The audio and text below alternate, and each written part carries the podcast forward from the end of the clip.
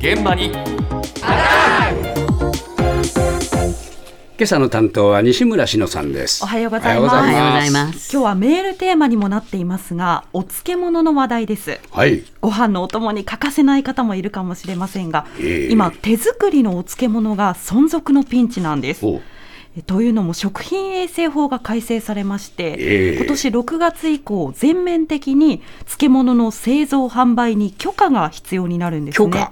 はい、うん。どんな影響があるのか気になりますがまずは皆さんはどれくらい漬物を食べているのかまたこの法改正について知っているのか街で聞いてみました。食べますよ。白菜とかきゅうりとか。自分とこで作ったりスーパーだったり。物産展みたいなところを行って地方でだけ売ってるとかちょっと珍しいものとかは食べてみたいなとかいう感じですかね。たくあん系がうちは多いかな。道の駅とかで買います。あ知らなかったです。その地域で多分まあまだ見つかってない美味しいところをなんか置いてくれてるのでそれがいいなと思いますね。毎日食べるんじゃないですかね。玉ねぎのなんか醤油みたいなタレでつけたやつです。好きなお漬物屋さんが川越の方にあるんですけどそこで買ってますえー、知らなかった。道の駅とか行ったらやっぱり見ちゃいますしその土地その土地でね漬け方とかなんか具材とかねいろいろ違うんで食べます。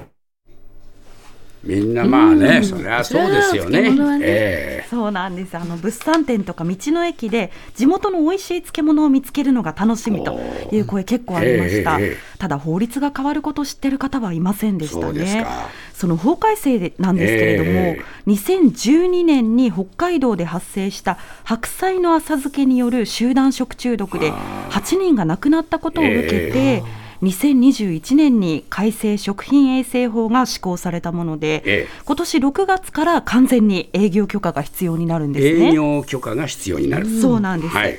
あの道の駅などで販売する漬物を作っているのって 地元の小さな農家の方々でして、ええ。これまでは手作りの漬物を販売できたんですけれども今後この法改正によって専用の加工施設などを設けることが義務付けられるんです。え。まあ生産者が対応を迫られる中今販売を諦める農家が増えているそうなんですよねなぜ辞めるという決断をしたのか広島県北広島町の道の駅でたくあんを販売する農業の藤井静子さん80歳に伺いました。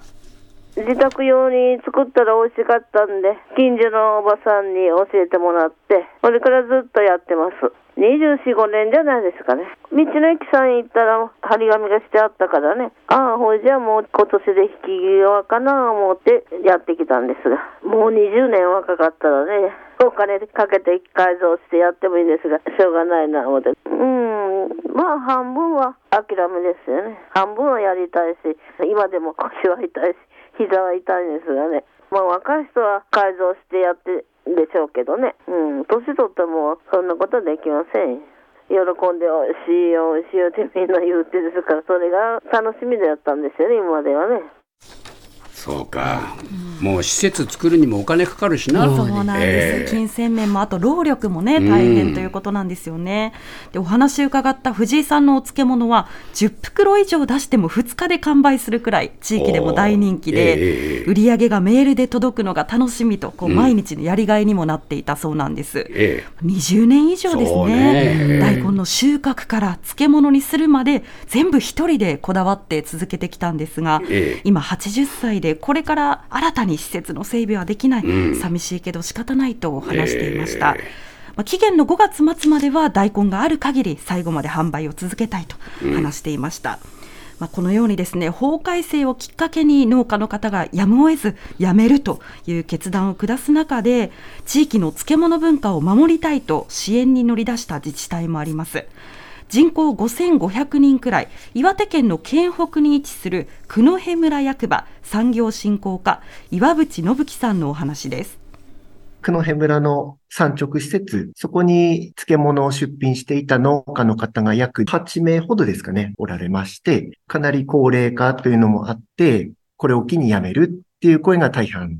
そんな中でも、村で設備の改修とかへ補助、支援をしていただければ続けれるかなっていう声もあったので、事業の継続を支援しているところです。まだ出したいっていう声をいただいたのは2名でした。2人っていうのはショックでした。昔から受け継がれてきた農家の味、産直行けば100円ぐらいで売ってるような梅干し、たくあん、かぶ漬け、きゅうり、ピーマン味噌とか、そういうのが産直から消えたら、すごい寂しいですし、脈々と続いてきた文化ですから、そういうものを守りたいという村としての考えが強かったです。漬物を出している方々が、うちの村の場合は非常に高齢ですので、もっと寄り添った支援っていうのを国や県も一緒にしていただければなと思っております。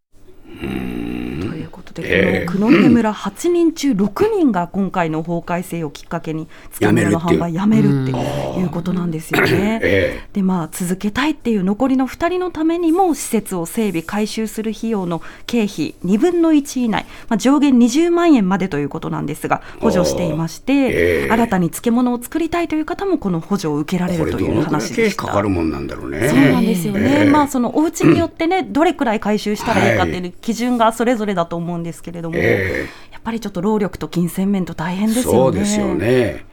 まあ自治体もこうやってね支援しているところもあるでしょうけれども、はい自治体任せでいいかどうかっていうこともね、考えなきゃいけませんね。いやあの食中毒対策も大事だけど、まああ地域文化にどうやってね、えー寄り添うかっていうこともね国は考えないとね、えーどんどんどんどんいいものが失われていってしまうのは寂しい限りだと思いますね。毎週月曜から木曜朝8時30分からお送りしている「パンサー向井のフラット」毎日を彩るパートナーの皆さんはこちら。月曜パートナーの滝沢カレンです。火曜パートナーのココリコ田中直樹です。水曜パートナーの三田寛子です。そして木曜日は？横澤夏子です。ヤーレンズのデイ淳之介です。奈良原雅樹です。横澤夏子ちゃんとヤーレンズが各週で登場。今日も一日頑張ろうのきっかけはパンサー向井のフラットで